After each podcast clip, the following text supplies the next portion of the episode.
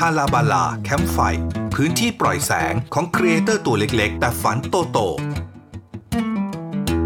สวัสดีครับหนึ่งทุ่มสิบนาทีนะครับ ต้อนรับคุณผู้ฟังเข้าสู่ฮาลาบาลาแคมป์ไฟทาง Station หนึ่งศูนย์หนึ่งนะครับ วันนี้อยู่กับผมน้ำมนต์แล้วก็คุณดำพงศกรอีกเช่นเดิมนะครับผม แล้วก็รายการฮาลาบาลาแคมป์ไฟของเรานะครับในวันนี้ในช่วง Creator Talks นะฮะก็เช่นเดิมนะครับเราก็เชิญแขกรับเชิญพิเศษนะครับซึ่งเป็นคอนเทนต์ครีเอเตอร์ในโลกออนไลน์นะครับมาพูดคุยแชร์ประสบการณ์การทำคอนเทนต์ของพวกเขากันนะครับครับเอ่อที่ผ่านมาเวลาที่เราคุยกับครีเอเตอร์ในสายพอดแคสต์นะฮะหรือแม้แต่ยูทูบเบอร์ด้วยเนี่ยนะครับอืมก็ส่วนใหญ่เราจะเจอนะว่าจะมีแบ่งเป็นสองกลุ่มด้วยกันคือกลุ่มหนึ่งก็คือคนที่ทำเหมือนแบบว่าเอ่อ ไปหาข้อมูลในเรื่องที่ตัวเองสนใจนะครับ มานำเสนอในรายการกับอีกกลุ่มหนึ่งเนี่ยอืมก็คือเป็นผู้เชี่ยวชาญทางด้านนั้นๆ อยู่แล้ว อย่างเช่นเราเคยคุยกับคนที่เป็นสถาปัตย์นะฮะจำได้ไหมนะที่เราที่เราคุยเรื่องคนสถาปัตย์แล้วเขาก็มาทำพอดแคสต์ที่อืมเกี่ยวกับเรื่องของการออกแบบเรื่องของสถาปัตย์นี่แหละนะครับอืมันก็จะได้ความรู้ที่แบบว่าลึก ลึกๆจากวงการนั้นๆนะครับ ในวันนี้ช่องคอนเทนต์ของเรานะครับที่เราเอามานำเสนอนะฮะก็เป็นในกลุ่มที่สองนะครับ แล้วก็โอ้โหอันนี้ต้องบอกว่าเออเป็นคอนเทนต์ที่แบบสาระมาแบบจัดเต็ม แต่ว่าฟังแบบสนุกฟังแล้วแบบได้ความรู้ เพราะว่ามันไม่ใช่แค่สาระในเชิงวิชาการ แต่ว่าบางทีมันเป็นเรื่องของแวดวงของเขา ซึ่งคนส่วนใหญ่อาจจะไม่รู้จักนะครับ พูดถึงคุณหมอ เอ่อทุกคนก็น่าจะรู้สึกว่าใกล้ตัวเพราะทุกคนต้องเคยไปหาคุณหมอนะฮะอืมแต่ว่าชีวิตเบื้องหลังของการเป็นคุณหมอเนี่ย มันต้องเอ่อโหดมันฮาขนาดไหนนะครับเออหลาย ๆ คนเราก็จะไม่รู้จักนะฮะอะวันนี้เนี่ยก็เลยจะชวนมาทำความรู้จักกับช่องพอดแคสต์ช่องหนึ่งนะครับ ซึ่งเล่าเรื่องราวเกี่ยวกับหมอและสุขภาพหลากหลายด้านนะครับ หมอพอดแคสต์นะครับวันนี้ก็คอนเทนต์ครีเอเตอร์อยู่ในสายกับเราสองท่านเลยนะฮะคือครับคุณหมอภูมิกับคุณหมอโดงสวัสดีครับ สวัสดีคุณหมอครับสวัสดีครับสวัสดีครับอ่าอ่าท่านไหนคุณหมอภูมิครับอ๋อผมหมอภูมิครับผมครับอืมผม แล้วก็อีกท่านหนึ่งก็เป็นคุณหมอโด่งนะฮะครับเผื่อ ครับ อันนี้แต่เสียงคล้ายๆกันเลยเนอะเสือเผื่อคุณผู้ฟังฟังแบบว่าไม่ได้ดู ไม่ได้ดู ไม่ได้ดูคลิปเนี่ยอาจจะงงๆไอ้คุณคนไหนเสียงหล่อเหมือนกันเลยนะฮะอะทั้งสองท่านเป็นเป็นเป็นคุณหมอจริง ๆ นะเป็นคุณหมอคือนายแพทย์เนอะไม่ใช่หมอดู ไม่ใช่แบบหมอนวดอะไรใดๆทั้งสิ้นนะฮะเป็นคุณหมอจริง ๆ นะครับครับเอ่อให้ให้คุณหมอภูมิแนะนำตัวก่อนแล้วกันครับชื่อบูมนะครับชื่อจริงธินพัฒน์ศรีธวัฒน์พงศ์นะครับ ผมตอนนี้ก็เป็นเรียนต่อแพทย์เฉพาะด้านเฉพาะทางด้านจักษุนะครับ ผมหรือว่าอืมเอ่อตานี่เองนะครับก็ตอนนี้อยู่โรงพยาบาลราชพิธีนะครับก็เป็นผู้อ๋อก่อตั้งหมอพอดแคสต์แล้วก็เพจพอดแคสต์นี้ขึ้นมานะครับผมครับมาผมชวนเพื่อนๆมาทำนะครับ ผมแล้วหนึ่งในนั้นครัก็บคือพี่หมอโด่งข้างๆผมเองอ่าอืมครับอะงั้นงั้นงั้นอะคุณหมอโด่งแนะนำตัวนิดนึงครับครับสวัสดีครับ ชื่อโด่งชนพิสิทธิ์มนทนนะครับ ก็ตอนนี้เป็นหมอเวชศาสตร์ฉุกเฉินนะครับ ที่โรงพยาบาลพระนครศรีอยุธยานะครับ ก็เป็นหนึ่งอ๋อใน host ของหมอพอดแคสต์ครับเหมือนเหมือนเป็นหนึ่งในช่องรายการหนึ่งครับ มันเป็นเอ่อชื่อว่าชื่อช่องหมอหมอพอดแคสต์ครับ ซึ่งจริงๆแล้วในในในช่องของเขาเนี่ยมันจะมีหลายรายการนะครับ ของผมก็จะเป็นแนวแนวประมาณว่าเอ่อเรียนรู้เกี่ยวกับช่องที่ไม่วิชาการของของหมอประมาณเนี้ยครับว่าเรียนรู้วิถีอืมวิถีชีวิตชีวิตของหมอทั่ว ๆ ไปประมาณเนี้ยครับ อืมอืมฮะอืมงั้นตะกี้คุณหมอภูมิบอกว่าเป็นเป็นคนตั้งอะเนอะฮะ แล้วก็ชวนเพื่อนๆมาทำกัน ทีนี้อย่างอะอย่างคุณหมอภูมิกับคุณหมอโด่งเนี่ยรู้จักกันมาก่อนไหมครับ เป็นเพื่อนกันมาตั้งแต่เมื่อไหร่ครับ ผมเป็นรุ่นน้องครับของพี่โด่งครับผมอ๋อฮะจากที่ไหนเรียฮะนที่เอ่อแพทยศาสตร์สัญญาณหายไปเรียนที่ไหนนะครับ โทษครับศาสตร์อืมอินเทอร์เน็ตกระตุกน่าจะแบบว่าไม่ดี อะให้ให้อ่าให้คุณหมอโด่งตอบก่อน อ่าให้เราพี่โดงครับก็คือก็คือก็คือน้องบูมเนี่ยเป็นรุ่นน้องที่คณะครับคณะแพทยศาสตร์โรงพยาบาลรามาธิบดีครับอ๋อก็คือเป็นทำกิจกรรมร่วมกันมาบ้างพอสมควรกับที่นั้นก็เลยรู้จักมาระดับหนึ่งจริงแล้วน้องเขาทำเหมือนเป็นช่องคล้าย ๆ เป็นแบบ YouTube ประมาณนี้มาก่อนครับ แล้วก็อืมก็เลยตอนนั้นก็คือได้เข้าไปร่วมส่วนหนึ่งแต่ว่า ตอนมาช่วงมาทำพอดแคสต์ก็ได้ได้มีรายการส่วนหนึ่งอะไรอย่างเลยครับอ่าก็เลยอ่ากลายเป็นพอดแคสต์อันนี้ขึ้นมาครับอืมถามถามคุณหมอภูมิยังยังเสียงกลับมาหรือยังเอ่ย ส่งเสียงนิดนึง ได้ได้ยินไหมครับผม อ่ามาแล้วอาฮะจจะมาต้แล้อวงฮะพูดใกล้อ่าหน่อยมั้งครับพี่อ่าผมไม่ไม่ไม่อ๋อน่าจะอินเทอร์เน็ตสัญญาณอินเทอร์เน็ตอ๋อด้วยนะฮะช่วงนี้ครับ คุณหมอภูมิแล้วแล้วแล้วตอนผมแก้ให้น้องนิดนึงนะครับ น้องชื่อบูมบอกมาบูมอ๋อไม่ใช่บูมบูอะมบูมอ๋อบูมเราก็นึกว่าขอบคุณมากครับโอเบูมนะฮะอะ คุณหมอบูมคุณหมอคุณหมอบูมคือตอนที่แบบว่าเริ่มต้นทำพอดแคสต์ตอนนั้นเนี่ย คือไอเดียมันมาได้ยังไงครับ ความคิดอะไรที่มาจุดประกายครับ ผมก็อย่างที่พี่โด่งบอกก็คือก่อนจะมาทำพอดแคสต์นะครับเพจเฟซบุ๊กที่ทำเป็นคลิปวิดีโอก่อนชื่อว่าหมอครับรู้สึกว่าตัวตัวพอดแคสต์เนี่ยมันเป็นเหมือนเป็นช่องทางใหม่ เป็นแพลตฟอร์มใหม่ที่แบบกำลังสนใจแล้วผู้ฟังก็มากขึ้นเรื่อยๆก็เลยอ่าคิดว่าอยากจะเข้ามาทำตรง นี้ด้วยเพราะว่าตัวผมเองก็คิดว่าผมเองไม่ได้เป็นคนพูดเก่งแล้วก็ยังมีเพื่อนๆที่อยากทำแต่ว่ายังแบบไม่ได้มีโอกาสยังมีความเชี่ยวชาญแต่ละหลายด้านนะครับ ผมก็เลยอืมชวนเพื่อนๆหลาย ๆ คนกับทั้งรุ่นพี่ทั้งเพื่อนนะครับ มาร่วมเป็นโฮสต์รายการ อืมเพแสราะดว่างว่าตอนแรกครับ เชิญครับนะครับ ต่อต่อเลยเพราะว่าครับเอ่ออยากจะให้ความรู้ว่ารู้สึกว่าทุกวันนี้คอนเทนต์เกี่ยวกับความรู้ด้านสุขภาพเนี่ยมันก็ยังค่อนข้างน้อย ส่วนใหญ่ก็จะเป็นในลักษณะของบทความใน Facebook นะครับอ่าใช่ครับ เดี๋ยวนี้เริ่มมีเป็นคลิปมากขึ้น แต่ว่าในช่องทางที่เป็นพวกพอดแคสต์มันก็ยังน้อยอยู่อือ่ามก็อยากทำตรงนี้ครับแสดงว่าจุดประสงค์ตอนแรกคือแรกก็คืออยากจะเผยแพร่ความรู้ด้วยใช่ไหมฮะถ้าเป็นหลักนะฮะอ่าแต่ทีนี้เนี่ยคือในความคิดของคนทั่วไปเนอะคุณคุณหมอนี่คือแบบงานคุณเยอะมากเลยอะเรียนก็หนักด้วย งานคนหนักเออเรียนก็หนักงานก็หนักอืมอะไรอย่างเงี้ย แล้วแล้วการมาทำคอนเทนต์อะมันมันก็เป็นงานที่แบบมันบริโภคเวลาประมาณหนึ่งเหมือนกันนะอืมเออ แล้วคือแบ่งเวลาไงฮะ หรือ หรือรู้สึกเอ้ยชิวๆก็เหมือนแบบ จับอ่านหนังจับสือมีดกรีดท้องคนแหละง่าย ๆ อะไรอย่างเงี้ย คือคือคือตอนแรกทำยังไงแบ่งเวลามายังไงอะครับ ก็ก็ยอมรับครับว่าผมเป็นหมอแล้วก็งานค่อนข้างเยอะครับ ก็ต้องจัดบริหารจัดการเวลาครับอืม ซึ่งซึ่งตอนนี้ก็คือเราก็ต้องมีการแบ่งหน้าที่กันในทีมหน้าทีมมันก็มีฮะหลายคนก็แต่ละคนอ่าก็อาจจะรับผิดชอบในสิ่งที่ตัวเองถนัด แล้วก็ครับแบ่งงานกันที่ชัดเจนครับผมเพราะฉะนั้นอืมงานแต่ว่าแต่ละวันหนึ่งในสัปดาห์หนึ่งอะงานที่เราเข้ามาทำเนี่ยมันก็อาจจะไม่ดีมากถ้าเรามีระบบจัดการที่ดีครับอ๋อนี่ไงคนที่เขาเรียนสายวิทย์เขาจะอย่างเงี้ยเนาะเขาจะมี system เนาะวางแผนเขาจะมี system อะไรอย่างเงี้ยนะฮะครับเอออะ ทีนี้เอ่อทำมามันมันเริ่มต้นมาเอ่อจำจำคลิปแรก EP แรกได้ได้ไหมครับ ว่าเริ่มมาตั้งแต่เมื่อไหร่ อืมอันนี้ต้องเป็นของพี่โด่ง EP แรกใช่ไหมครับ อ๋อเหรอใช่ใช่ใช่อ๋อกว่าจะเป็นนักศึกษาแพทย์ใช่ไหมอ๋อครับ ขฮะองของผมเนี่ยคือจริงๆแล้วน้องบูมตอนแรกก็ก็บอกมาแหละครับว่าเอ่ออยากให้ทำคอนเทนต์ที่ มีความรู้ให้ประชาชนทั่วไปรับทราบอย่างเงี้ยครับอืมแต่ว่าผมเนี่ย พอดีแบบเป็นคนที่พอเหมือนเป็นเป็นหมอแหล้วครับ แต่ว่าเราอาจจะไม่ได้แบบถนัดทางด้านวิชาการมาก ก็คือเป็นสายทำกิจกรรมในคณะมาตลอด ก็เลยรู้สึกว่า ก็เลยรู้สึกว่า อะงั้นขอพูดเรื่องที่มันเหมือนจะเป็นเรื่องเกี่ยวกับหมอ แต่ว่าไม่ใช่หมอละกันก็อืมมันก็เริ่มจากเหมือนแน่แนวอะครับเป็นแบบสายอ่าแน่แนวอะอ่าฮะกว่าจะมาเรียนนักศึกษาแพทย์เรียนปีหนึ่งยังไง ปีสองปีสามปีหกถึงเป็นยังไงอะไรอย่างเงี้ยครับอืมซึ่งอืมคือคือผมมาคิดไปถึงว่าช่วงช่วงโควิดอะมันอาจจะไม่ได้มีเขาเรียกว่าเหมือนพวก Open House Open เอ่ออ่าเปิดเสื้อกาวอะไรอย่างเงี้ยครับ ที่ไปเจอที่ครับคณะแพทย์ได้ขนาดนั้น ก็เลยรู้สึกว่าเออเราก็พูดในส่วนนี้เป็นจุดเริ่มต้นของรายการเหมือนหมอหมอพอดแคสต์อะไรอย่างเงี้ยครับให้ให้แบบอ่า คนที่ฟังมาเป็นได้ทั้งคนที่ก่อนจะเรียนหมอ หรือว่าคนที่เรียนหมออยู่เอออยากมาฟังมุมมองด้าน ในขณะที่เราเรียนอยู่แล้วบ้างเนี่ยครับ ก็อืมพูดไปเรื่อยๆเหมือนเล่าจริงๆก็เราก็เหมือนเล่าแต่รี่ตัวเองประสบการณ์ชีวิตตัวเองมากกว่าในมุมมองของเราเองอะไรเงี้ยครับ ให้คนอื่นได้ฟังอ้าวแต่ประไปมาณนี้ไปมาฮะมาคลิปนี้ปรากฏว่าก็ popular นะ ยอดวิวสูงเชียวนะคะนี่อืมนี่ขนาดผมดูแค่ในในใน u t u b e นะ เพราะผมไม่เห็นไม่เห็นหลังบ้านในเอ่อในตัวพอดแคสต์ใช่ไหมฮะ อันนี้ผมดูแค่จากใน YouTube เอ่อหรือว่าหลังบ้านของพอดแคสต์คลิปนี้ก็ยอดวิวก็สูงป่ะเอ้ยยอดฟังสิไม่ได้ยอดวิว ยอดฟังก็สูงไหมฮะ ต้องถามบูมก็ก็สูงครับผมครับนี่ก็สูงเอออันดับต้นๆครับใช่ เออ เพราะอะไรครับ เพราะว่าคิดว่าเป็นเพราะว่าคอนเทนต์หรือว่ามันคือการเปิดตัวช่องของเราด้วย หรือว่า หรือว่าเราไปไปไปจ่ายหน้าม้ามาหรือเปล่าไป จ่ายแบบรุ่นพี่รุ่นน้อยเข้ามาฟังกันหน่อยปั่นปั่นกระแสกันหน่อยหรือยังไงครับอะถามถาน่ามหมจะออยากอยาก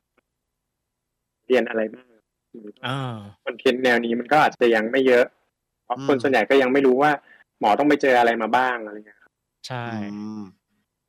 เนอะคือคอนเทนต์อะไรที่มันดูแบบว่ามันเฉพาะทาง insider มันมี มันมีความไม่ไม่ใช่ความลับ มันมีความลึกลับสำหรับคนทั่วไปอะไรอย่างเงี้ยนะอาจจะแบบว่าโดนใจคนได้ได้ได้ได้ง่ายกว่านะฮะอ่าแต่ว่าก็อย่างที่บอกคือเท่าที่ดูมันก็จะมีการ mix นะฮะกับกับคอนเทนต์ที่ที่เอ่อให้ความรู้ทางด้านเรื่องของของของเขาเรียกอะไรคือการแพทย์ด้วยอะไรอย่างเงี้ยครับ ซึ่งตอนนั้นตอนนั้นคุณหมอบูมคือเอ่อคิดไว้ตอนแรกเลยไหมครับว่าเออเราจะแบ่งรายการของเราเป็นรายการย่อยๆๆยังไง คิดไว้ตั้งแต่แรกเลยไหมครับ ก็คิดว่าอยากให้มีหลาย ๆ รายการ เพราะว่าเวลาเป็นแพทย์เนะครับแพทย์แต่ละคนมีความเฉพาะหรือเชี่ยวชาญเฉพาะด้านครับ เพราะฉะนั้นเวลาเราอยากฟังแพทย์ญี่ปุ่น ต้องเป็นแพทย์ที่เชี่ยวชาญเรื่องนั้นจริง ๆ อืม ก็เลยอยากให้มีหลายๆหลาย ๆ รายการที่แบบลงลึกในแต่ละเรื่องครับ ครับอืมอืม ออกมาสรุปว่าตอนนี้มีมีกี่รายการในแต่ละรายการมันย่อยยังไงบ้างฮะอันนี้อันนี้ถ้าถามคุณหมอโด่งจะรู้ไหมฮะอ๋อ รู้รู้แค่คนรู้ได้ของตัวเองรู้รู้เลยรู้ของคนอื่นบ้างครับก็เป็นเหมือนติดตามของของเพื่อนๆบ้างครับครับจริงเราก็จะมีมีช่องของคุณหมอฟันด้วยหนึ่งอันนะอ่าแล้วก็มีช่องที่ที่เป็นเหมือนสาระให้ความรู้ผมครับก็ให้ให้น้องบูมแนะนำดีกว่าครับ น่าจะเป็นอ่าเป็นอ่าเจ้าของเขาน่าจะแนะนำได้ดีกว่าครับได้ครับผมก็ช่องของพี่หมอฟันก็ชื่อว่าโรคโรคในปากอยากอ่าอยากบอกพูดเกี่ยวกับเรื่องสุขภาพปาก ดูแลรักษาครับฟันแล้วก็เรื่องราวเกี่ยวกับอ่าทันตแพทย์อืมอ่าส่วนอีกรอบอีกรายการหนึ่งนะครับก็ชื่อ Health is Here ก็คืออ่าฮะแปลว่า Health สุขภาพ แล้วก็ Here ที่มาจากอ่าการฟังเลยนะครับผมอ๋ออันเนี้ยก็จะบอกเล่าเรื่องการเรื่องการดูแลสุขภาพ โดยที่อาจจะเอาพวกข้อมูลงานวิจัยอะไรมากล่าวถึงในพอดแคสต์ด้วยครับอ่าอ๋อแล้วทำไมทำไมคุณหมอบูมถึงถึงถึงไม่ลองเข้ามาจัดรายการเองสักหนึ่งรายการนะฮะ ใช่ จริงๆก็อ่าอนาคตก็คิดว่าอยากอยากทำเหมือนกันแต่ว่าอ่า ก็ด้วยตอนนี้ก็คือยังเรียนต่อเฉพาะทางอยู่ครับผมอ๋อก็เวเพราะลาฉะนั้นไม่ก็พอแล้วใช่งานไหมมันก็ค่อนข้างจะเยอะอืมอ่าแต่เราก็งั้นแต่ว่าตอนเนี้ยครับผม ครับงั้นงั้นแสดงว่าอ่าณณณณตอนนี้คือ คุณหมอบูมคือ โอเค เป็นเป็นเป็นคนเป็นคนเริ่มต้นมา แต่ว่าณตอนนี้จริง ๆ แล้วอะครับ คุณหมอบูมทำหน้าที่อะไรในในในตัวช่องเนี้ยครับ ก็เหมือนจะเป็นเบื้องหลังจะเป็นคนประสานงานนะครับ แล้วก็อ่าคุยกับพี่ๆจะทำทำปกคลิปบ้างแล้วก็ตัดต่ออ่าอ๋อลงนั่นน่ะทางนั่นน่ะสิทางต่างแสดงว่าในเชิงเทคนิคเนี่ยก็คือคุณหมอบูมรับไปเต็มๆ ถูกไหมครับๆแล้วก็มีมีอ่าเพื่อนที่มีทีมงานที่ทำด้วยกันอีกครับอ๋อมีอีกใช่ไหมอ๋อเพราะจะบอกว่าถ้าทำคนเดียวก็เอาเรื่องเหมือนกันนะ เพราะอย่างอย่างหน้าปกนี่เข้าใจว่าออกแบบกันเองด้วยใช่ไหมครับ ก็ต้องทำเองด้วยครับ เนี่ยผมถึงบอกว่ามันก็ต้องใช้เวลาไงคือมันเป็นงานแบบดีเทลอะทุกขั้นตอนอะไรเงี้ย นี่นี่นี่ยังดีนะยังมีการแบบว่าโยนงานไปให้เพื่อนๆบ้างแล้วนะฮะอะแล้วอย่างอย่างอย่างหมอโด่งอะครับอะพอดีท่านน้องบูมเขาโยนงานมาให้ปุ๊บอะเราเราหมอโด่งมีหน้าที่ยังไงบ้างครับ ขั้นตอน flow งานอ๋อ คือจริงๆแล้วเป็นหลักๆ เลยจริงเป็นแค่คอนเทนต์ครีเอเตอร์ครับครับก็คือเหมือนว่าก็คืออัดอัดเสียง ลงอ่าลงลงไฟล์แล้วก็ส่งให้บูมแค่นั้นตอนแรกๆนะครับอ่าในช่วงอ่าแรกๆแต่รู้สึกว่าเออจริงๆแล้วบูมเขาดูมีหลายช่อง แล้วผมเองอะเออเหมือนเดิมครับเรื่องอยากทำกิจกรรมผมอะก็เลยอยากลองทำเองตัดเองอ่าตัดเองอ่าอะไรเงี้ยครับ เพื่อว่าฝึกเพื่อจะเอาไปใช้ต่อเลยครับอ่าก็เลยก็เลยมีช่วงหนึ่งที่พยายามที่จะตัดต่อเองอยู่ด้วยเหมือนกัน แต่ก็รู้สึกว่าเออมันเป็นทักษะที่งานหลังบ้านนะครับ มันกินเวลาอย่างที่พี่บอกพอสมควร เพราะว่าเหมือนเราฟังนั่งฟังเสียงตัวเอง ครึ่งชั่วโมงสองสามรอบสี่ห้ารอบเป็นสิบรอบมันก็มึนหัวเหมือนกันเลยครับก็อืมแต่ว่าแต่ว่ายังไงงานที่คือถือว่าเราเราพูดเองคุยเองสัมภาษณ์เองเลยครับ เราก็จะรู้สึกว่าถ้าเราได้ตัดเองมันจะเหมือนมีจังหวะที่เราแบบ อยากได้มากกว่า แต่สุดท้ายแล้วด้วยงานของเราเองด้วยมันก็มันก็เลยแบบไม่ไหวก็เลยแบบ อาจจะต้องอืมมีฝ่ายฝ่ายที่เขาช่วยช่วยงานจริง ๆ ด้วยเหมือนกัน เพราะว่าตอนนี้อืมขอขอแอบแอบบอกได้นิดนึงนะครับว่าว่าก็แอบไปทำเพจ เพเพจกับ YouTube ของตัวเองแยกเหมือนกันอ้าวหาเรื่องอีกเรื่องนะเราของตัวเองอ่าใช่ครับอ่าทำไมหาเรื่องเพิ่มล่ะฮะ สนุกหรือไงฮะก็ก็ก็อยากลองทำไปเรื่อยๆครับ ชอบชอบอ่าทำหลายอย่างกับปลาหลายมือเอาเหรออ่าแต่อย่างนี้บอกบอกชื่อช่องได้นะครับ อันนี้ชื่อช่องเออได้ฮะที่ช่องอะไรฮะครับชื่อเดอะเดอะเดอะดวงครับ เดอะดวงดวงก็คือดอดอเด็กไม่เอกอวไม่เอกวอแหวนงองู เป็นภาษาไทยเหรอคืออะไรคือโด่งเออก็คือโด่งแต่ว่าเหมือนแบบพูดให้เหมือนแบบเป็นชื่อเล่นครับ เป็นชื่อดิกเนมที่แบบดวงเพื่อนเขาเรียกอะไรเงี้ยดวงครับ แล้วอันนั้นจะเป็นคอนเทนต์อะไรครับคอนเทนต์จะเป็นยังไงฮะก็เป็นเป็นไร้สาระเลยครับ กินข้าวอ๋ออะไรเงี้ยครับสร้างบ้านอะไรครับ คือผมหลักๆก็มีจะมีแบบประมาณนั้น แล้วก็เอ่อเลี้ยงหมาอะไรประมาณเกี่ยวกับอ่าเกี่ยวกับชีวิตตัวเองเป็นส่วนใหญ่ประมาณนี้ คือได้แสดงว่าเรากำลังหาเผื่อ part เผื่อแบบว่าแบบ relax relax บ้างใช่ไหมใช่ใช่ประมาณนั้นครับงานหลวงก็หนักอยู่แล้วพอมาทำหมอพอดแคสต์ก็รู้สึกว่ามันต้องจริงจังอีกอะไรเงี้ยก็เลยเออไปเอาอะไรเล่นๆบ้างใช่อะทำไปทีนี้เรื่อยครับ เป็นคนหาทำครับอืมแต่ทีนี้ในในส่วนของของรายการของหมอโด่งในในหมอพอดแคสต์อะครับ คือในแต่ละ EP ที่ทำอะครับ คือเอ่อหมอบูมเขาให้อิสระเลยไหมครับ หรือว่าเราต้องมีการประชุมกันก่อนว่าเฮ้ยพี่ EP นี้เอาเรื่องนี้เรื่องนี้เถอะ หรือยังไงฮะ คืออาจจะมีช่วงแรก ๆที่แนะนำคอนเทนต์บ้างว่าช่วงไหนอันไหนมันอยู่ในกระแสอะไรอย่างเงี้ยคครัรับบที่คิดว่าพอพอเราลอนช์ไปแล้ว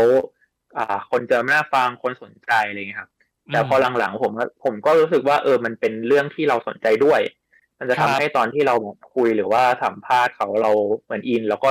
ถามคำถามตามสิ่งที่เราสนใจไปด้วยอะไรเงี้ยครับอืมก็หลังๆมันก็เลยกลายเป็นว่า เราไม่ค่อยอยากรู้เรื่องของตัวเองเท่าไหร่ก็คอนเทนต์ก็เลยไม่ค่อยมีพูดพูดคนเดียวกลายเป็นว่าไปถามคนอื่นอ่าที่เขามีประสบการณ์ที่แตกต่างไปจากเราอะมันก็เลยทำให้มันสนุก แล้วก็อืมเออได้ได้รู้ความรู้ใหม่ๆที่ที่คนเป็นหมอเหมือนกันนี่แหละ แต่ว่าเขาอืมมีมุมมองด้านอื่นๆมันทำให้เราแบบสนใจมากยิ่งขึ้นครับอืมโอ้โหแต่ยิ่งพอต้องไปถามคนอื่น มันงานจริง ๆ มันก็เหมือน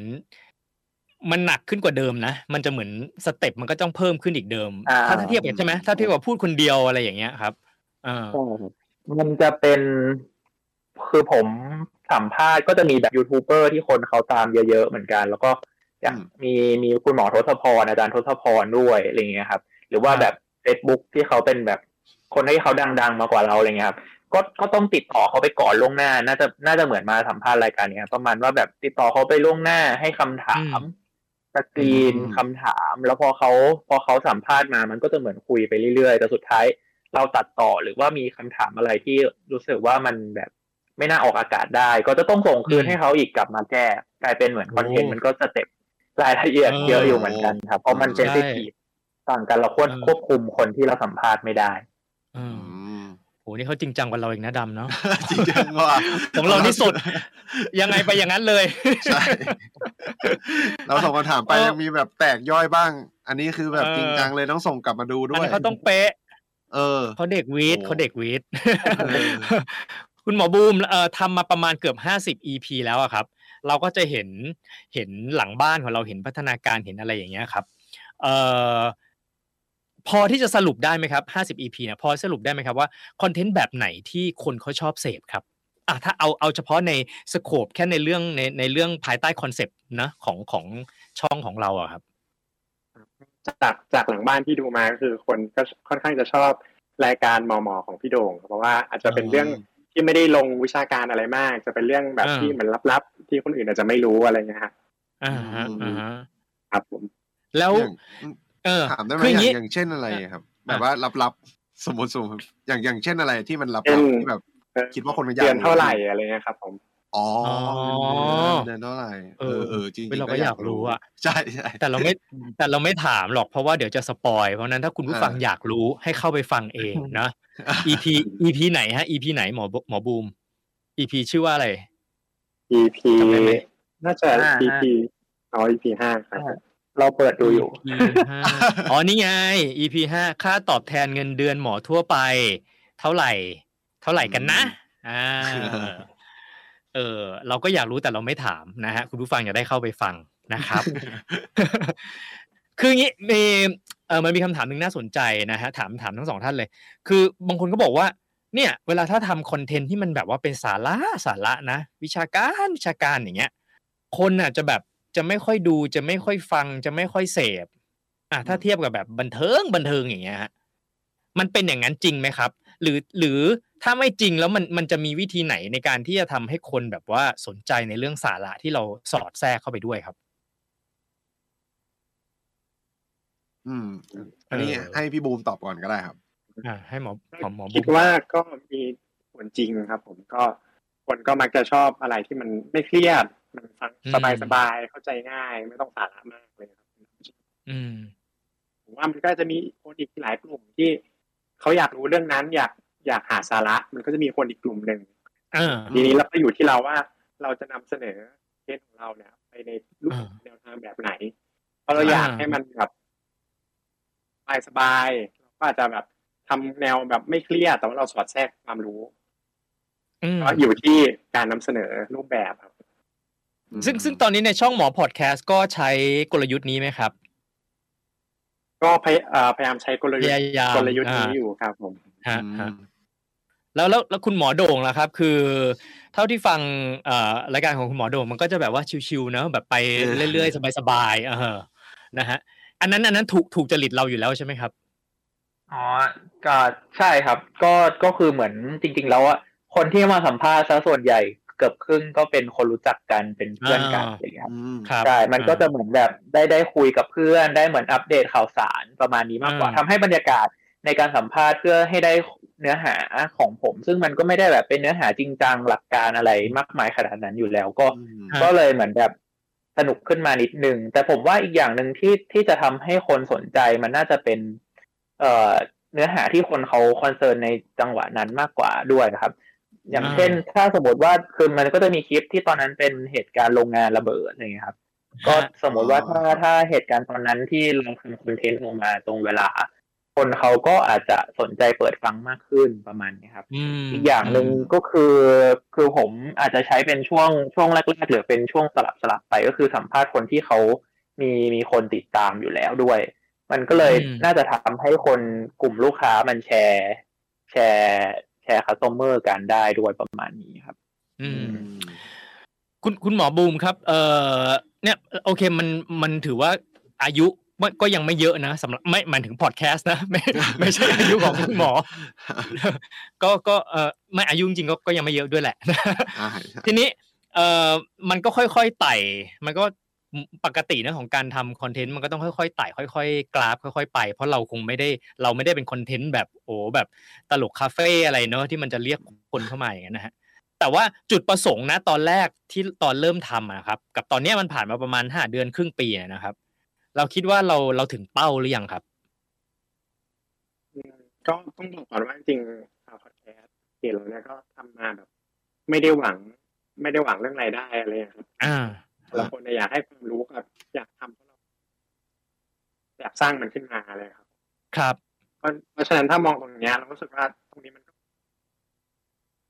อืมอะต่อไปเราก็อยากจะทำต่อไปให้ ให้เอ่อคนมันฟังฟังมากขึ้นอีกทำอะไรใหม่ๆทำรายการที่น่าฟังมากขึ้นนะครับ อ่าอืนะฮะมอะเดี๋ยวเดี๋ยวเราจะให้ฟังตัวอย่างแบบวันนี้เวลาน้อยนะตอนแรก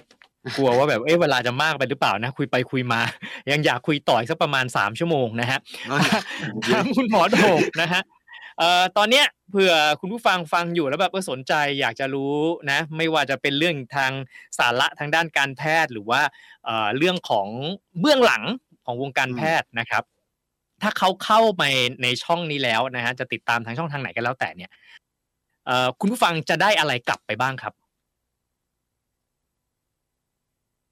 อืมอะถามถามคุณหมอโด่งคุณหมอโด่งกันก็ได้ครับอ๋อครับคือคือหลักๆ แล้วอะคนเราจะติดภาพหมอที่จริงจังแบบทำงานวิชาการอะไรอย่างเงี้ยครับอ่าดูเครียดอะไรอย่างเงี้ยครับ ก็ก็คืออยากจะให้เห็นเห็นภาพลักษณ์อีกภาพหนึ่งก็คือเห็นหมอเป็นเหมือน คนทั่วไปเนี่ยแหละครับ ที่เหมือนมีมี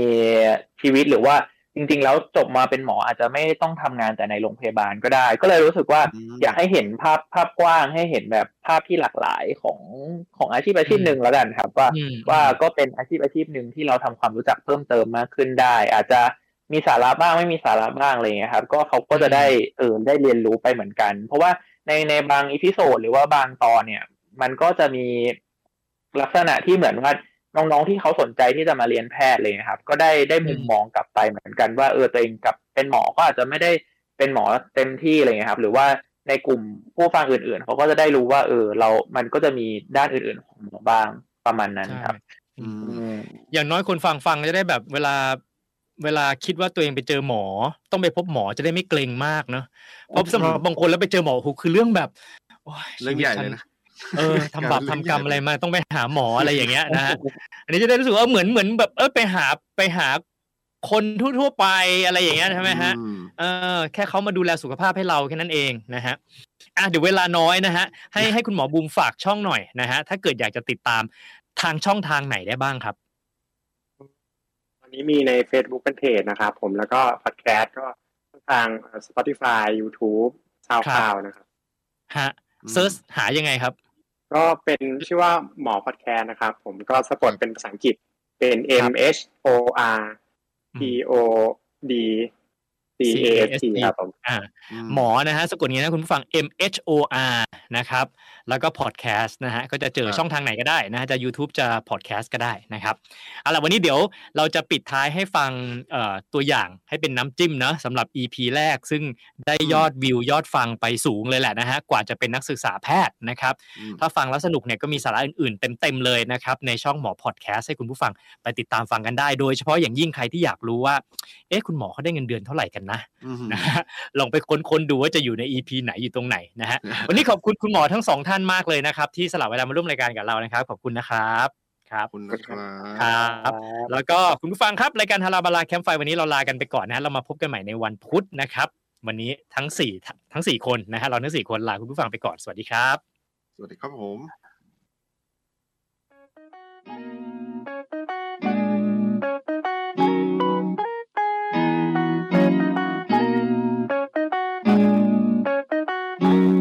พอดแคสต์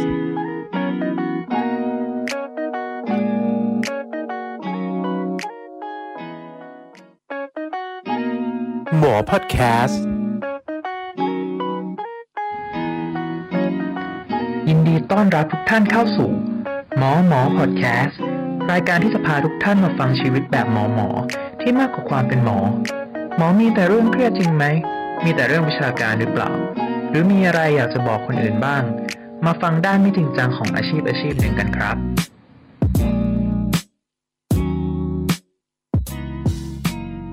สวัสดีครับ ผมหมอโดงชนพิสิทธิ์มนทนนะครับ กลับมาอีกแล้วนะครับ กับรายการหมอหมอพอดแคสต์นะครับ วันนี้เราก็เป็นช่วงอยู่ในช่วงเป็นเปิดช่วงใหม่แล้ว เพราะว่าหลังจากมีคนมาสัมภาษณ์สองคน ก็คือ ชื่อว่า What's up หมอนะครับ ก็คือถามความเป็นไปเกี่ยวกับหมอที่ทำอะไรอย่างอื่นที่ไม่ใช่งานของหมอบ้างนะครับ อย่างรอบที่แล้วก็เป็นพี่อุ้มนะครับ รอบนี้เรามาสัมภาษณ์คุณหมอที่นอกจากเป็นหมอแล้ว ก็ยังเคยขึ้นไปสู่ตำแหน่งผออผู้อำนวยการโรงพยาบาล และถ่ายรูป เออ เป็นเหมือนแบบอ่ามีช่องเพจของตัวเองถ่ายรูป โด่งดังเป็นอย่างมากอะขอเชิญหมอฮุยแนะนำตัวนิดนึงครับ สวัสดีครับ ชื่อหมอหุยนะครับ ชื่อสรวัตรธนานุภาพไพศาลนะครับ ก็ตอนนี้กำลังเรียนเฉพาะทางอยู่ที่เวชศาสตร์ฉุกเฉินรามานะครับ ก็จบมาเป็นหมอปีนี้ได้ปีที่ 5 แล้วครับ แล้วก็คือก่อนหน้านี้ก็คือ หลังจากใช้ทุนเนี่ยก็คือได้มีโอกาสไปเป็นผออครับผมที่โรงพยาบาลชุมชนแห่งหนึ่งในต่างจังหวัดครับอ่าโอเคแล้วคือคือผมอะตอนจบไปก็รู้สึกว่าถ้าเราเป็นเป็นเด็กอยู่เนี่ย จะรู้สึกว่าเป็นผอนี่มันยิ่งใหญ่อยู่เหมือนกัน เราเรา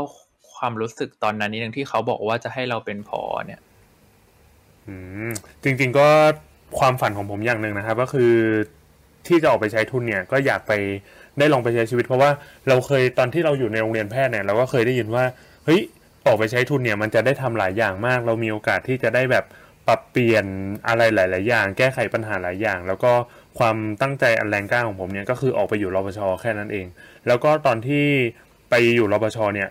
ตอนตอนไปใช้ทุนเนี่ยครับมันจะมีโอกาสที่ได้ไปวนรพชตอน intern หนึ่งอะสามเดือน ผมก็เลยเลือกเลยโรงพยาบาลเล็กกลางใหญ่เลือกขนาดที่ต่างกัน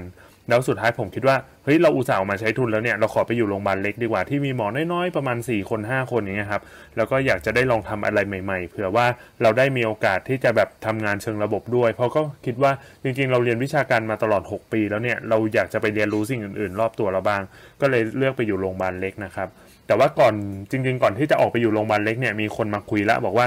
เอ๊น้องอยากเป็นผอไหมตอนที่ไปไปอินเทอร์หนึ่งนะครับ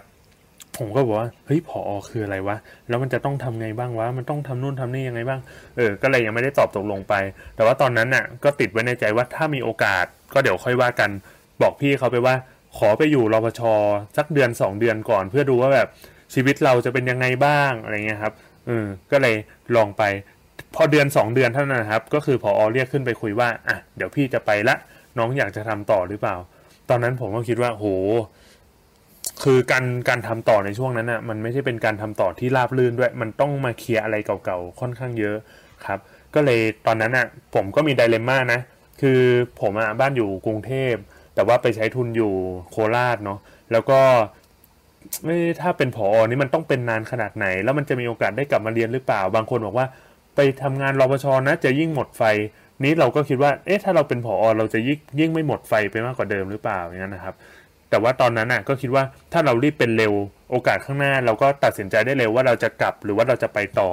อ่าจะไปต่อหรือพอซัมนี่เนาะอ่าก็คือตอนนั้นน่ะก็ตัดสินใจว่าตัดสินใจเป็นไปก่อน แล้วก็เดี๋ยวอนาคตอะค่อยว่ากัน อันนี้ก็คือจุดเริ่มต้นครับ ของการที่ได้เป็นผอโรงพยาบาลครับ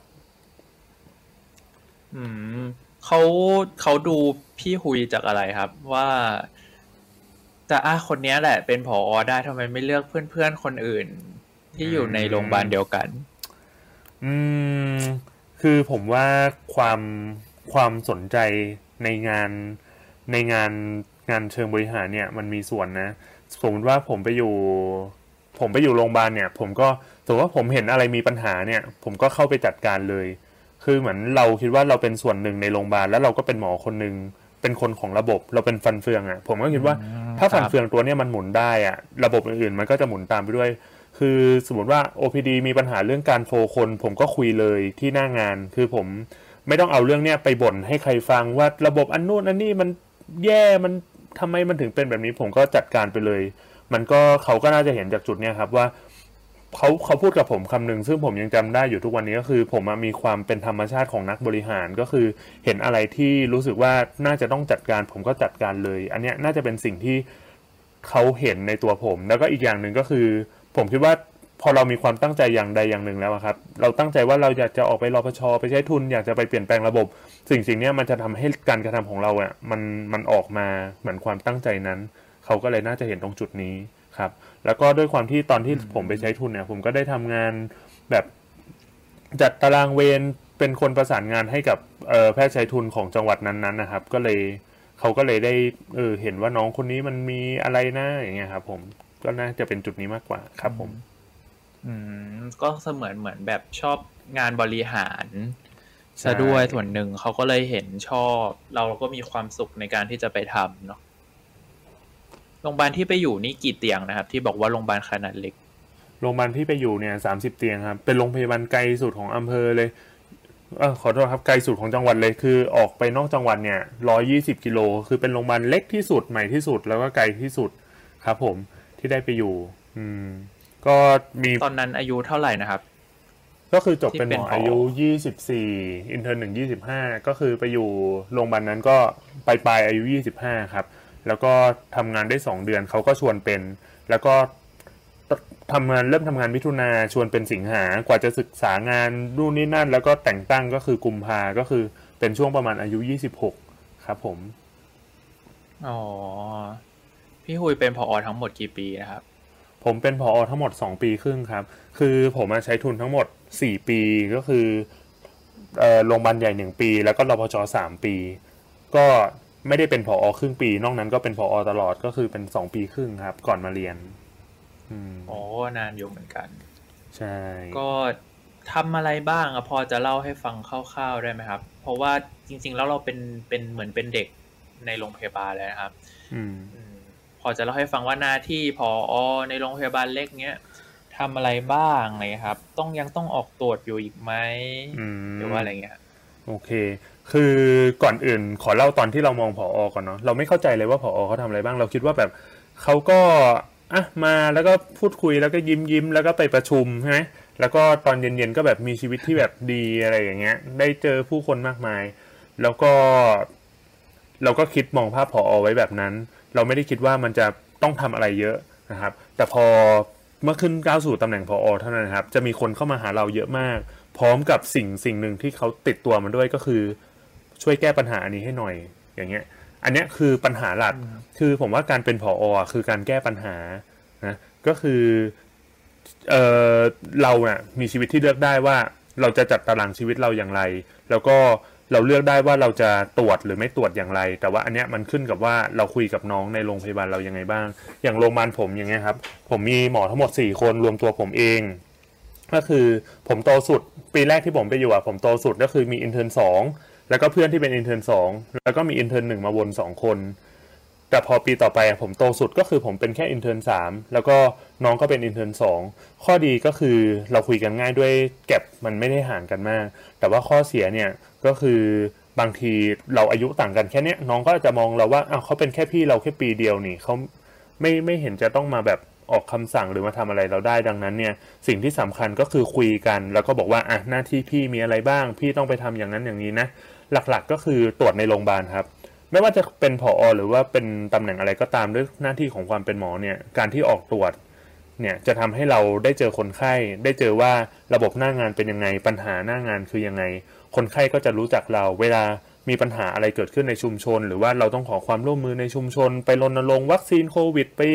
พ่นยุงอะไรอย่างเงี้ยคนไข้รู้จักเราเขาจะจำได้ว่า เอ้ยหมอใหญ่นะเป็นผอนะ อืม แล้วก็อีกหน้าที่หนึ่ง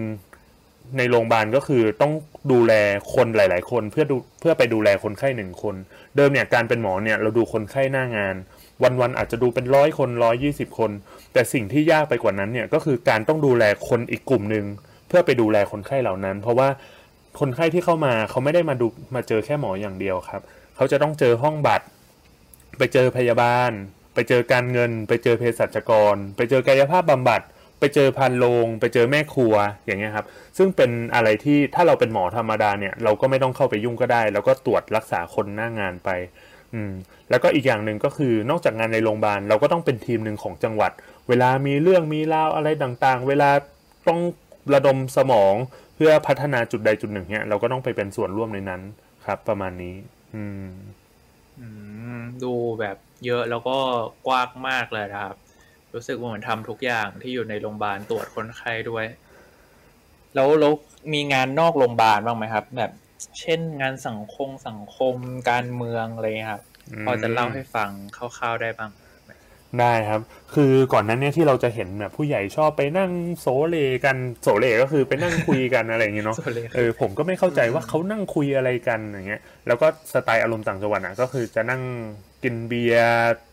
เล่าพูดคุยกันไปเรื่อยๆใช่ไหมครับ ตอนแรกผมไม่เข้าใจแล้วผมก็ด้วยความที่อายุมันต่างกันค่อนข้างเยอะครับ เพื่อนผมอะที่เป็นผอก็คืออายุสี่สิบอายุห้าสิบ อ่าแล้วก็เหมือนอยู่ในโรงเรียนแพทย์เลย เราก็เป็นน้องเขาก็เป็นพี่ อืมก็คือ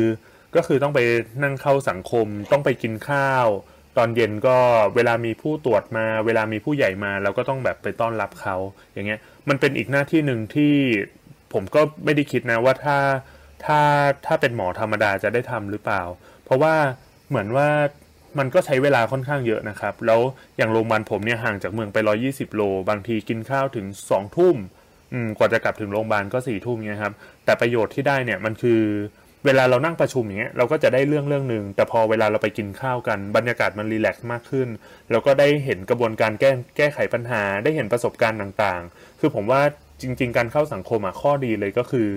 เราไม่ต้องมาแก้ปัญหาเอง เวลาเราไปคุยอย่างเงี้ยครับ เอาปัญหาไปเล่าให้พี่เขาฟัง เราก็จะได้สูตรสำเร็จ เราได้ประสบการณ์ที่พี่เขาเคยผ่านมา เราก็นำมาปรับใช้ได้ แต่ว่ามันก็ก๊อปปี้ไม่ได้ร้อยเปอร์เซ็นต์นะครับ อันนี้เป็นสิ่งหนึ่งที่ผมคิดว่าพออทุกคนเนี่ยต้อง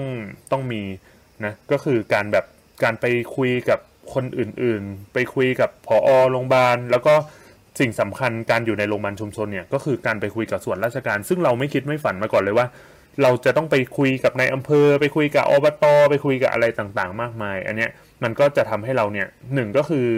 การเป็นหมอเนี่ยเราคิดว่าเราใหญ่สุดละเราโตสุดเราเก่งสุดนะแต่พอเราไปอยู่เนี่ยเราต้องลดอัตราเราลงอย่างมากครับ แล้วก็เข้าไปหาคนอื่นๆ อันนี้มันจะทำให้ผมแบบได้มี mindset ที่เปิดกว้างมากขึ้น ไม่ได้มองแค่แบบมุมมองเฉพาะหมออย่างเดียว บางเรื่องเนี่ยเรามองในมุมมองหมอเนี่ยเรามองเป็นมุมเดียวเลยครับ แต่พอเราไปคุยกับคนอื่นๆน่ะเราได้เห็นไอเดียต่างๆ มากขึ้น แล้วก็เอามาปรับใช้ในโรงพยาบาลมากขึ้น อันนี้ก็เป็นข้อดีมากๆอืมอืมครับ ก็ดูเหมือนต้องเข้าสังคมเยอะเหมือนกันเนาะแล้วเราได้ไปคุยกับชาวบ้านเข้าหาชาวบ้านไหมเหมือนแบบในหนังในละครที่แบบผู้อำนวยการโรงพยาบาลต้องแบบอะลงพื้นที่ไปสวัสดีอะไรเงี้ย มีบ้างไหมครับอืม มีครับก็คือมันมีทั้งสวัสดีธรรมดากับสวัสดีแบบพิเศษเนาะเดี๋ยวผมจะขออนุญาตเล่าเหตุการณ์ที่ผมคิดว่ามันมันทำให้ผมได้ได้เรียนรู้อะไรเยอะเลยนะครับ ก็คือออ่าอ่าเป็นเหตุการณ์ที่เป็นอยู่ช่วงเวรวันสงกรารแล้วผมอะแบ่งเวรกับน้องอยู่แล้วคือ ผมอะก็ตรวจไปด้วยอยู่เวรไปด้วย ผมแบ่งเวรกับน้อง แต่ว่าผมอะอยู่ช่วงท้ายสงกรารช่วงต้นสงกรารผมขอกลับไปเยี่ยมคุณพ่อคุณแม่ที่บ้านละกันอย่างเงี้ย วันนั้นเป็นวันศุกร์แล้วก็ผมอะจองตั๋วเครื่องบินไว้เช้าวันเสาร์อืม แล้วพอคืนนั้นอะเป็นคืนของเวรน้อง intern ตอนตีสามเนี่ย คือผอเนี่ยต้องเปิดมือถือตลอด 24 ชั่วโมง พอตีสามเนี่ยมีคนโทรมาว่าอะหมอมีคนโดดน้ำอยู่หลังโรงพยาบาลสรุปว่าหาไม่เจอครับ แล้วเขาก็ก็เป็นข่าวที่น่าน่าน่าเสียใจก็คือเขาก็ได้เสียชีวิตไป อืม อันเนี้ยคือเป็นเรื่องที่อ๋อเกิดครับขึ้น เกิดขึ้นในขณะที่ผมเป็นผอไม่ถึงปี อืมก็มีคนเสียชีวิตในโรงพยาบาลจากการที่ไม่ใช่เป็นการรักษาคนไข้ไม่ได้เป็นด้วยโรคของเขา อืม สุดท้ายเช้าวันนั้น เป็นบ่อน้ำหลังโรงพยาบาใช่ลเหรอครับคือโรงพยาบาลผมอะมีพื้นที่ใหญ่มากประมาณ80ไร่ แต่ว่าด้วยโรงพยาบาลมันมีแค่โอ้30เตียงดังนั้น มันจะมีพื้นที่รกร้างที่เราไม่ได้ไปจัดการได้เงี้ยครับ แล้วก็บรรยากาศโรงพยาบาลก็เหมือนสวิตเซอร์แลนด์เมืองไทยอะครับ เราก็ เปิดวอร์ดให้โล่งไม่ได้มีลูกกรงไม่ได้มีอะไร เราก็คิดว่ามันแบบ มันก็น่าจะปลอดภัยพอสมควร ทีนี้ตอนเช้าก็ต้องประชุมด่วนประมาณตีห้าก็ไปดูหน้าน้อง intern ที่อยู่เวรอะไรเงี้ยครับเขาก็แบบดูเหนื่อยดูล้าผมอะให้เขาไปพักเขาน่าจะตกใจกับเหตุการณ์ที่เกิดขึ้น อืม ตอนเช้าสรุปว่าเราก็รอทีมกู้ชีพอะไรมางมขึ้นมา มันเป็นบ่อค่อนข้างแบบบ่อขุ่นนะครับ อืมก็เลยต้องใช้ทีมกู้ภัย พองมขึ้นมาสรุปว่าก็คือเขาก็เสียชีวิตแล้ว อันนี้ผมก็ต้องขอแสดงความเสียใจกับผู้สูญเสียด้วยสูญเสียนะครับ แล้วก็สุดท้ายเนี่ยการกลับบ้านนะครับ กับการต้องอยู่เคลียร์งานเนี่ยมันก็พูดยากเราไม่ได้เป็นคนในจังหวัดนั้นด้วยเนาะเราไม่ได้แบบสามารถกลับบ้านได้ภายในหนึ่งชั่วโมงถึงบ้าน เราต้องบินค่าตั๋วเครื่องบินก็สองสามพันบางทีก็สี่พันหรือว่าถ้าเราขับรถเนี่ยก็ห้าหกชั่วโมงต่อเที่ยว แต่ว่าพอประชุมทีมแล้วทีมคิดว่าหมอต้องไปงานศพนะ เรื่องนี้น่าจะเป็นเรื่องใหญ่ อืม สรุปว่าผมอะ่ะ ก็ได้ตัดสินใจต้องทิ้งตั๋วทุกสิ่งทุกอย่าง แล้วก็เพื่อไปงานศพเนาะไปงานศพด้วยด้วยความที่เราคิดว่าเราไม่ได้ไปขอโทษเขา แต่เราไปด้วยความเข้าใจแล้วก็เสียใจกับครอบครัวของเขา เพราะว่าเวลาเรามาทำเหตุการณ์อะไรเกิดขึ้นในโรงพยาบาลเรามาทำ root cause ปุ๊บเราจะดูว่าจุดบกพร่องเรามีตรงไหนบ้าง คนไข้คนนี้ครับก็คือตอนที่เขามี alcohol withdraw เนี่ยเขาทำร้ายเจ้าหน้าที่ทำนู่นทำนี่แล้วก็ต้องกลับมาดูแลเจ้าหน้าที่ด้วยอีกส่วนหนึ่งแต่ว่าการไปงานศพครั้งนั้นน่ะทำให้ผมได้เห็นถึงแววตาถึงอะไรที่เขามองเราในฐานะที่เราเป็นโรงพยาบาลที่เขาเพิ่งเสียชีวิตจากโรงพยาบาลเรา ด้วยด้วยไม่ใช่ตัวโรคของเขาครับมันมันต่างไปจากเดิม อืมแล้ว คนในชุมชนนะครับ มีทั้งกลุ่มหนึ่งอะพึงพอใจเรา อีกกลุ่มหนึ่งอะไม่พึงพอใจเราไม่พึงพอใจในโรงพยาบาลเนาะก็คิดว่าวันนั้นอะผ่านไปด้วยดีนะครับ แต่ว่าสุดท้ายแล้วเนี่ยมันก็มีเสียงในชุมชนคุยกันนู่นนี่นั่น แล้วก็ทำให้เรื่องเนี่ยเขาไปฟ้องร้องที่สำนักงานสาธารณสุขจังหวัดโอ้อืมแต่ว่าสุดท้ายเนี่ยมันจะมีกลไกเรียกว่าม .41 นะครับที่เขาคอยดูแลให้เราก็คือเราก็เขียนสำนวนอะไรไปว่ามันเกิดอะไรขึ้นบ้าง นะได้ทางโรงพยาบาลได้วิเคราะห์แล้วมันเป็นผลดีผลเสียยังไง แล้วก็ส่งไปให้เขาแล้วตรงนั้นเขาจะเป็นตัวกลางที่คอยประสานงานแล้วก็จัดการเรื่องค่าเสียหายให้ครับ และอีกสิ่งหนึ่งก็คือการที่ผมที่ได้ไปออกชุมชนได้ไปคุยกับส่วนราชการในอำเภอเนี่ย เวลามีปัญหาเกิดขึ้น ผมสามารถติดต่อกับปลัดอาวุโส ติดต่อกับนายอำเภอ แล้วก็เล่าให้เขาฟังว่าอะมันเกิดเหตุการณ์แบบนี้ขึ้นนะ หมอเสียใจแต่ว่าหมอได้มาทบทวนแล้วว่า ต่อไปหมอจะแก้ไขยังไง อืม ในส่วนของคนเสียชีวิตตรงนั้นเนี่ยก็คือจบลงด้วยการที่หมอสี่หนึ่งก็รับผิดชอบค่าใช้จ่ายให้เนาะในส่วนของโรงพยาบาลผมก็ต้องกลับมาเยียวยา ดูแลจิตใจของคนที่ได้รับผลกระทบจากการถูกทำร้ายร่างกายก็คือเจ้าหน้าที่ของผม แล้วก็ความเสี่ยงของเอ่อพี่เวนเปที่กระโดดน้ำตามลงไปแล้วเขาเกือบจะจมไปด้วยอะอันนี้อันที่สองแล้วก็สุดท้ายวอร์ดที่มันไม่ปลอดภัย ผมก็ต้องเอามาติดลูกกรงล้อมรอบวอร์ดอย่างเงี้ยครับ อืม มันก็เป็นอะไรอ๋อมันเป็นหนึ่งเหตุการณ์ที่สอนให้สอนผมได้หลายอย่างว่ามันไม่ได้จบแค่ว่าคนโดดน้ำแล้วเสียชีวิตหลังโรงพยาบาลแล้วจบแค่นั้น มันยังมีซีเควนเล่ที่ตามมาอีกมากมาย อืม ประมาณเนี้ยครับอืมคือเหตุการณ์จริงแล้วเขาเหมือนเขาขาดเหล้าใช่ไหมครับ แล้วก็ไม่รู้ตัวเองสับสนหนีออกไปแล้วก็จมน้ำเองนี่ประมาณนี้ ใช่ครับ คือเขาหนีออกไปแล้วเขาก็คิดว่าน้ำนั้นอะ มันมันจะไปต่อได้ แต่บ่อมันก็ลึกพอสมควรนะครับเขาก็เลยจมหายลงไปอืมอืมอืมตอนนั้นก็คือดึกด้วยเนาะไม่มีคนเห็น ใช่ครับ แล้วต่างจังหวัดที่มันต่างจังหวัดจริง ๆ ไม่มีแสงไฟไม่มีอะไรก็คือมืดมากส่องไฟไปก็ไม่เจอจริง ๆอะมีญาติตามไปแล้วสองคนญาติคนไข้คนอื่นนะนะครับ แล้วเขาก็วิ่งกลับมาเพราะเขาบอกว่ามันมองไม่เห็นอะไรเลย ไปต่อไม่ได้ อืมอืมครับ ก็ค่อนข้างน่ากลัวเหมือนกัน ก็ขอแสดงความเสียใจกับครอบครัวผู้เสียชีวิตด้วยนะครับ ก็คิดว่าจริงหมอหุยก็ดูทำงานได้อย่างเต็มที่ประสิทธิภาพนะครับ ก็จบลงมาด้วยดีเนาะครับอืมก็ก็มีเจอเหตุการณ์แบบนี้เยอะไหมครับ แบบมีอีกหลาย ๆ เหตุการณ์ที่ให้เราต้องแก้ปัญหาเนาะเยอะครับ ก็เหตุการณ์ที่ผมคิดว่าไม่น่าจะเจอที่กรุงเทพเลยอะนะครับ ก็คือปัญหาที่อาบน้ำอยู่อะครับ แล้วน้ำก็หมดลงกลางคัน ก็คือผมก็ เอะเราก็อาบปัญหนี้ก็ต้องน้ำอยู่แก้เหมืดีอนกันเนาะเราต้องเป็นคนจัดการๆเนาะอ่าเป็นหน้าที่ของผอเหมือนกันครับ เพราะว่าผอคือความคาดหวังเดียวในโรงพยาบาลนะครับ ก็คือ ผมก็แบบ ผมก็ต้องอันดับแรกเลย ผมก็ต้องแก้ปัญหาด้วยตัวเองก่อนก็คือ ผมไปเอาน้ำกินมาอาบก่อนเนาะอันที่สองก็ต้องไปดูคือตอนนั้นเป็นประมาณปีหกสองครับ มันมีภัยแล้งหนักมาก อืม ก็ต้องไปแก้ปัญหา พอดีว่าน้ำที่โรงพยาบาลนะครับ อำเภอผมไม่มีน้ำประปา แล้วก็น้ำบาดาลอะเค็มมาก น้ำที่เราใช้อะมันต้องต่อมาจากเออเป็นบ่อธรรมชาติ แล้วก็มาทำเป็นประปาเองในโรงพยาบาลใช้เอง ทีเนี้ยตรงบ่อนั้นเนี่ยมันไม่ได้รับการขุดไม่ได้รับการบูรณะเลย มันก็เลยตื้นเขินแล้วพอน้ำมันลดลงเรื่อยๆ ตรงจุดนั้นน่ะมันเป็นจุดที่เป็นบายสปอตที่น้ำมันไม่เข้ามาอะทีนี้ผมก็ต้องไปดูหน้างานว่ามันเกิดอะไรขึ้นทำไมน้ำไม่เข้าจะแก้ปัญหายังไงดีต้องมา ขุดลอกก็ต้องประสานไปที่อบต ก็ต้องไปที่ออฟฟิศอบต ไปคุยกับคนนู้นคนนี้ครับ อันนี้ก็เป็นปัญหาที่หนึ่งก็คือผมได้เห็นเลยว่าชีวิตคนเมืองกับชีวิตต่างจังหวัดอะมันต่างกันเยอะนะ น้ำที่เราใช้กันแบบล้างมือทำนู่นทำนี่ในโรงพยาบาลใหญ่ๆเนี่ยที่เรามีรีซอสแบบไม่จำกัดกับน้ำที่นั่นอะที่บางวันเนี่ยคือทำหัตถการไม่ได้เพราะว่าไม่มีน้ำล้างมืออย่างเงี้ยครับ หรือว่าต้องรอให้ทำช่วงเย็นเนี่ยครับเออมันมันต่างกันค่อนข้างเยอะ แล้วก็เป็นปัญหาที่ผมคิดว่าเฮ้ย หมอต้องทำงานนี้ด้วยเหรอพอต้องทำงานนี้ด้วยเหรออย่างเงี้ย ก็สรุปว่าก็ต้องทำอืม ประมาณนั้น มันก็มีปัญหาก็จะแทบดูแลคนในโรงพยาบาลเหมือนเป็นแบบผู้ใหญ่บ้านอะไรอย่างนี้เลใช่ยดูทุกอย่างเลยจริงใช่ปัญหาตั้งแต่ปัญหาน้ำครอบครัวคนไข้ก็มีมาบ้างนะครับ แต่ว่าก็ขอละไว้แล้วกัน อืมหมายถึงครอบครัวของคนอื่นนะครอบครัวของคนอื่นอ่าๆอ๋ออ๋อนึกว่าปัญหาครอบครัวพอคุยังยเอยังงครับยังคนยัเดีงยวยังอืมอืม แต่ว่าคือทั้งประเทศเนี่ย มันก็ยังมีผอที่เป็นแบบหมอจบใหม่ ออกไปอยู่เรื่อยๆ อยู่ไหมครับ คือคนแรกผมมานึกว่า พอเราหมอเยอะขึ้นใช่ไหมก็จะมีหมอที่อายุเยอะเป็นผออยู่แล้วเต็มไปหมด แต่ว่ากลับไปเป็นว่าเราอะยังต้องไปเป็นผออยู่อีก มีนะครับ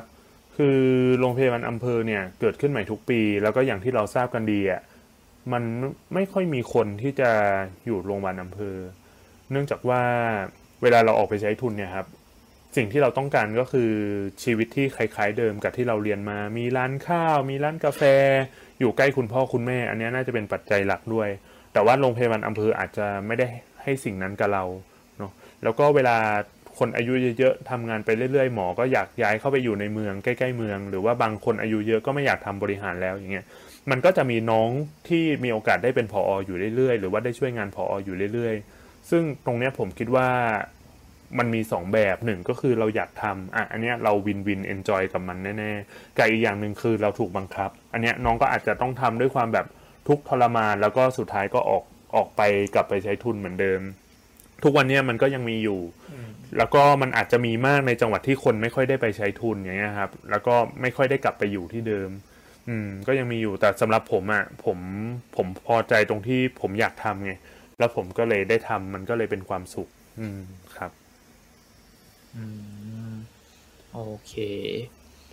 แล้วก็ครับเวลาจะเป็นผอเนี่ยครับ ส่วนใหญ่ถ้าเป็นหมอจบใหม่เนี่ยเราจะไม่ได้เป็นโรงพยาบาลใหญ่หรอกเพราะโรงพยาบาลใหญ่เขาจะส่วนใหญ่จะมีคนจองที่มีการหมุนเวียนอะไรอยู่แล้วส่วนมากเราจะได้เป็นโรงพยาบาลเล็กๆโรงพยาบาลสิบเตียงสามสิบเตียงพวกเนี้ยครับ ซึ่งก็สเกลงานก็จริง ๆ ความยากของการทำงานนะ ผมคิดว่าไม่ได้เกี่ยวกับว่าเราเป็นหมอที่เก่งขนาดไหน แต่ว่าเกี่ยวที่ว่าเราอะทำงานกับชุมชนนั้นได้เป็นยังไงบ้าง แต่ละชุมชนก็ไม่เหมือนกัน ผมว่าการเป็นผออไม่มีโรงเรียนไหนที่สอนได้ ไม่ได้มีสูตรสำเร็จ อืม ประมาณนั้นครับครับ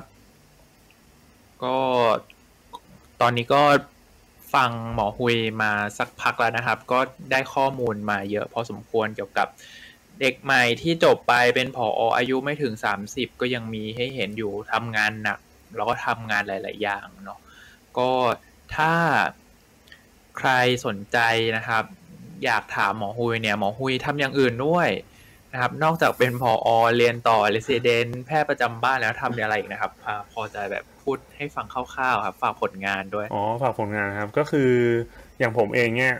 ผมก็ ตอนเรียนเนี่ยผมก็คาดหวังมาตลอดเลยว่า ผมจะต้องมีอะไรบางอย่างที่ทำแล้วมันเป็นสิ่งที่เราชอบเนาะตอนเด็กๆอะผมก็ชอบถ่ายรูป แล้วผมก็ตั้งใจว่าผมจะต้องรับงานถ่ายรูปให้ได้เลยหลังเรียนจบอะสุดท้ายก็คือผมก็ซื้อกล้องแล้วก็เปิดเพจแล้วก็รับงานถ่ายรูปเป็นจริงเป็นจังนะครับ แล้วก็มีรายได้มาแบบกินขนมเล็กๆน้อยๆอะไรเงี้ยไม่ได้เป็นรายได้หลักแต่ว่าทำด้วยความชอบนะครับ ก็คือเป็นเพจฮุยฮุย Photographer นะครับ ก็ HUI HUI แล้วก็ตามด้วย Photographer ได้เลยครับผม ก็เป็นความสุขเล็กๆที่เราได้ทำนอกเหนือจากงานประจำนอกเหนือจากการเรียนนอกเหนือจากการเป็นผออก็ทำอันนี้ด้วยด้วยถามว่าเหนื่อยไหมคือเหนื่อย แต่ว่าพอมันเป็นความสุขแล้วเนี่ยพอ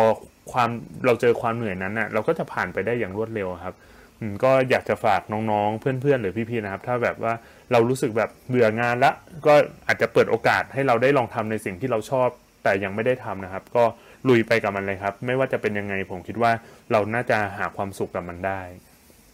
ครับครับโอ้ก็พี่ฮุยนี่เป็นตัวแทนแล้วก็ตัวอย่างตอบโจทย์ได้ตรงกับหมอหมอพอดแคสต์จริงนะครับบอกว่ารายการของเราเนี่ย จะเอาหมอที่ทำงานนอกจากทำงานอย่างเดียวมาให้เพื่อนๆ แล้วก็ทุกคนที่เป็นผู้ฟังนะครับ ก็ใช้ชีวิตคุ้มมากเลยจริง ๆนะครับ ก็ ไว้ยังไงอย่าลืมติดตามหมอฮุยนะครับ วันนี้น่าจะพอเวลาพอประมาณแล้วมีอะไรสอบถามเพิ่มเติมได้นะครับขอบคุณหมอฮุยฝากอะไรเป็นสุดท้ายให้น้องๆเพื่อนๆที่ฟังอยู่อีกไหมครับครับก็อยากฝากให้เพื่อนๆพี่ๆน้องๆนะครับ ก็ใช้ชีวิตในการเป็นหมอหรือว่าคนที่ยังไม่ได้เป็นหมอเนี่ยก็ใช้ชีวิตกันให้เต็มที่นะครับ แล้วก็หาสิ่งที่ตัวเองชอบทำสิ่งที่ตัวเองอยากทำนะครับ แล้วก็ ลองทดลองทำไปก่อนนะครับ ผลดีผลเสียจะเป็นยังไงไม่เป็นไรนะครับ ขอให้เราได้ทำเต็มที่นะครับ แล้วก็สุดท้ายเราก็จะมองมันกลับมาด้วยความภาคภูมิใจว่าเราได้ลองทำมันไปแล้วนะครับครับขอบคุณหมอฮุยมากนะครับ ครับ สวัสดีครับครับผมครับ สวัสดีครับ หมอพอดแคสต์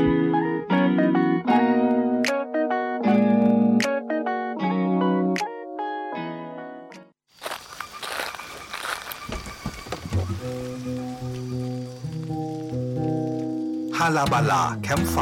พื้นที่ปล่อยแสงของ creator ตัวเล็กๆ แต่ฝันโตโต